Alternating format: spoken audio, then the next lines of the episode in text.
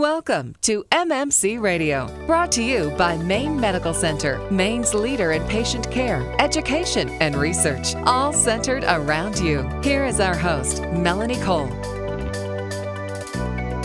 The American Urological Association has recently come out with new guidelines regarding timing of surgery for undescended testes. Experienced physicians at Maine Medical Partners Urology are here to discuss these new guidelines and the safety for infants. My guest today is Dr. Brian Jumper. He's a fellowship trained pediatric urologist at Maine Medical Partners Urology. Welcome to the show, Dr. Jumper. So, explain a little bit about the new guidelines regarding this timing of surgery and what that means for parents of infants?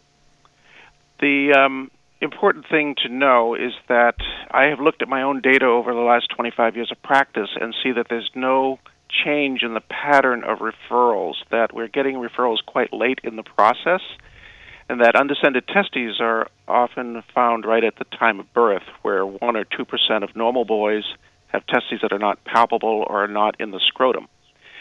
So the issue here for the AUA was to come up with a set of guidelines that helped our primary care doctors know what our feelings are and what the literature supports as far as following these patients and getting them as a proper referral to us so that we can evaluate them.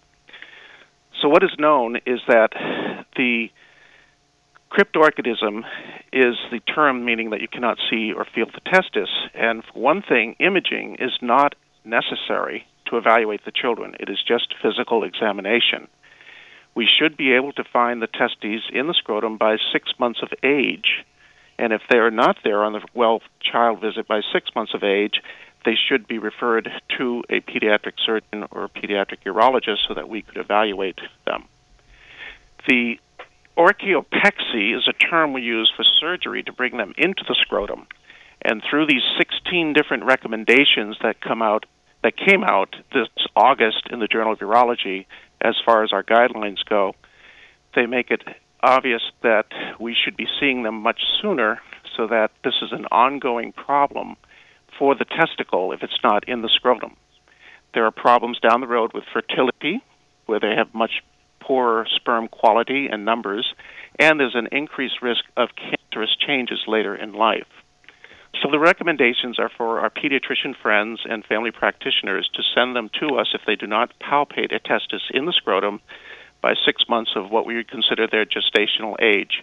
Some children that are born prematurely are much younger because if they're born at 34 weeks and should be at 40 weeks, we take that six weeks into account.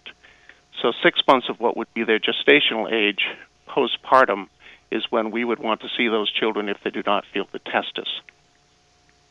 Since this, Dr. Jumper, is one of the most common pediatric disorders of the male endocrine glands, are there certain risk factors that parents can know in vitro or before they get pregnant that would tell them, you know, you might be predisposed to having this situation?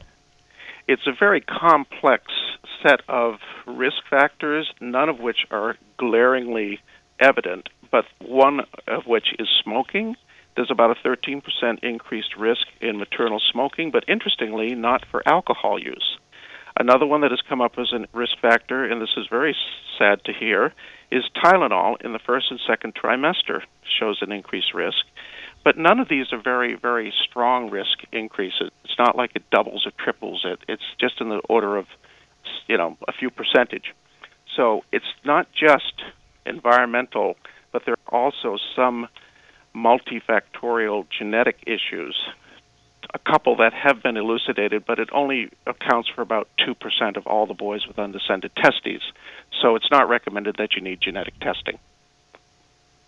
So, what are the treatments involved? Parents hear surgery, they have an infant, they're terrified. Tell us a little bit about what that surgery would entail and what is the outcome? What, what happens afterward? The surgery is predicated on the testis needing to travel further, so it's being held back typically by connective tissue and these muscles called the cremaster muscles. The cremaster muscles are an extension of our internal oblique muscles, which is a middle layer of muscles on our abdominal wall. those need to be released and all the connective tissue freed up. So there's usually an inguinal incision, although you can do it all through a scrotal incision and move the scrotal incision around. And then a second incision in the scrotum to make a little pouch for the testicle to reside. Ideally, this should be done before age two. That way, the child will have no memory of it, their anesthetic risks are minimized, and we can easily do the procedure. It gets more complicated if you cannot feel the testicle that's why there's 16 different recommendations, and I'm not going to go into all 16. But if you do not palpate the testis, you need to explore the abdomen, and that's usually done with laparoscopy. The children have a very great chance of having fertility if it's just unilateral, just one testis that's not down. Their fertility rates later on have been shown to be equal to the general population. However, bilateral undescended testes have a significant drop in uh, parenthood and down to about maybe 50%. So when you have bilateral undescended testes, it's very, very important that they understand the risks of infertility later. The other big risk long term is cancerous changes in the testes.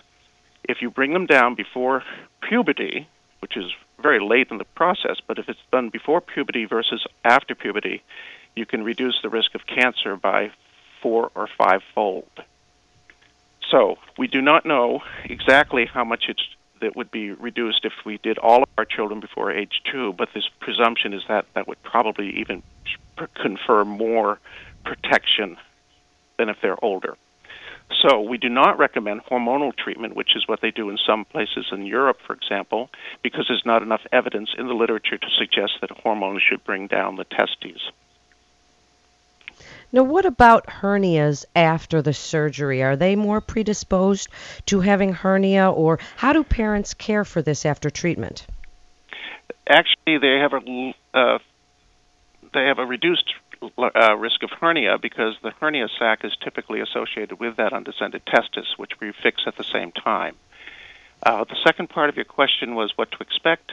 The children are amazing they will recover within a day or two of acting as if nothing has happened. In fact, I did one of my colleagues who did a video of his son later that same day running around, a two or three year old. So the point is, they can do very well uh, as far as postoperative pain. Postoperative care is minimal, and they usually are back to their own selves within one or two days. And what's the follow up with a urologist, Dr. Jumper, after the fact? The follow up is we see them about a week or two later to check on their incision and make sure everything's okay, and then six months later to reevaluate the testes to get an idea if they're still where they should be, which 99.9% will. Occasionally, they may atrophy or shrink down if there's been damage at the time of surgery, which sometimes the blood vessels are not able to support the testes, especially if you have to do an abdominal testis, which sometimes takes a two procedures in order to get it safely into the scrotum. So it's recommended we see them six months later, and then counseling is one of the suggestions at the end of our recommendations, so that at their pub- by puberty and uh, older, you're never going to see that child's testis again, and they need to know about self testicular self exams for the risk of cancer, as I've mentioned. And that was going to be my next question is explain to parents just a little bit about teaching their children, their sons, about a testicular self-exam when they're teenagers so that they know what they're feeling for and what to look for. Sure. And then please tell the listeners why they should come to Maine Medical Center for their care. Okay. Well, the testes to me feel like hard-boiled eggs. That's what I counsel my adult patients when I go to do their vasectomies. I when I'm examining them, I, I give the spiel. They should feel like hard boiled eggs, but if you were to palpate and squeeze the egg slightly, if there was something inside that felt like a rock, let's say the yolk of the egg was a rock, you would be able to feel that, much like you could feel your kneecap versus your thigh.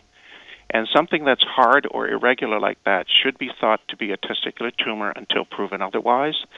So the boys just have to kind of push the testis back and forth and slide it and make sure it feels uniform it doesn't feel hard in any way and feels soft and smooth. Uh, that should be done on about a monthly basis. Their risk for testicular cancer runs into the mid 50s, so it is something that they need to do for several decades and be aware of it. The reason that they should come to Maine Medical Center is we have fantastic pediatric anesthesiologists who are the most important thing as far as those parents are concerned because they're the ones that safely take the patient into surgery and bring them out of surgery safely. We do have three pediatric uh, fellowship trained urologists myself, Dr. Thomas Kincaid, and we just hired a Dr. David Chalmers who finished two years at Denver Children's Hospital. Dr. Chalmers, for example, does a scrotal approach in some of his patients, whereas we do a standard two incision approach, and all of us are trained to do it laparoscopically. Thank you so much, Dr. Jumper. You're listening to MMC Radio. And for more information, you can go to mainemedicalcenter.org. That's mainemedicalcenter.org, mmc.org. This is Melanie Cole. Thanks so much for listening, and have a great day.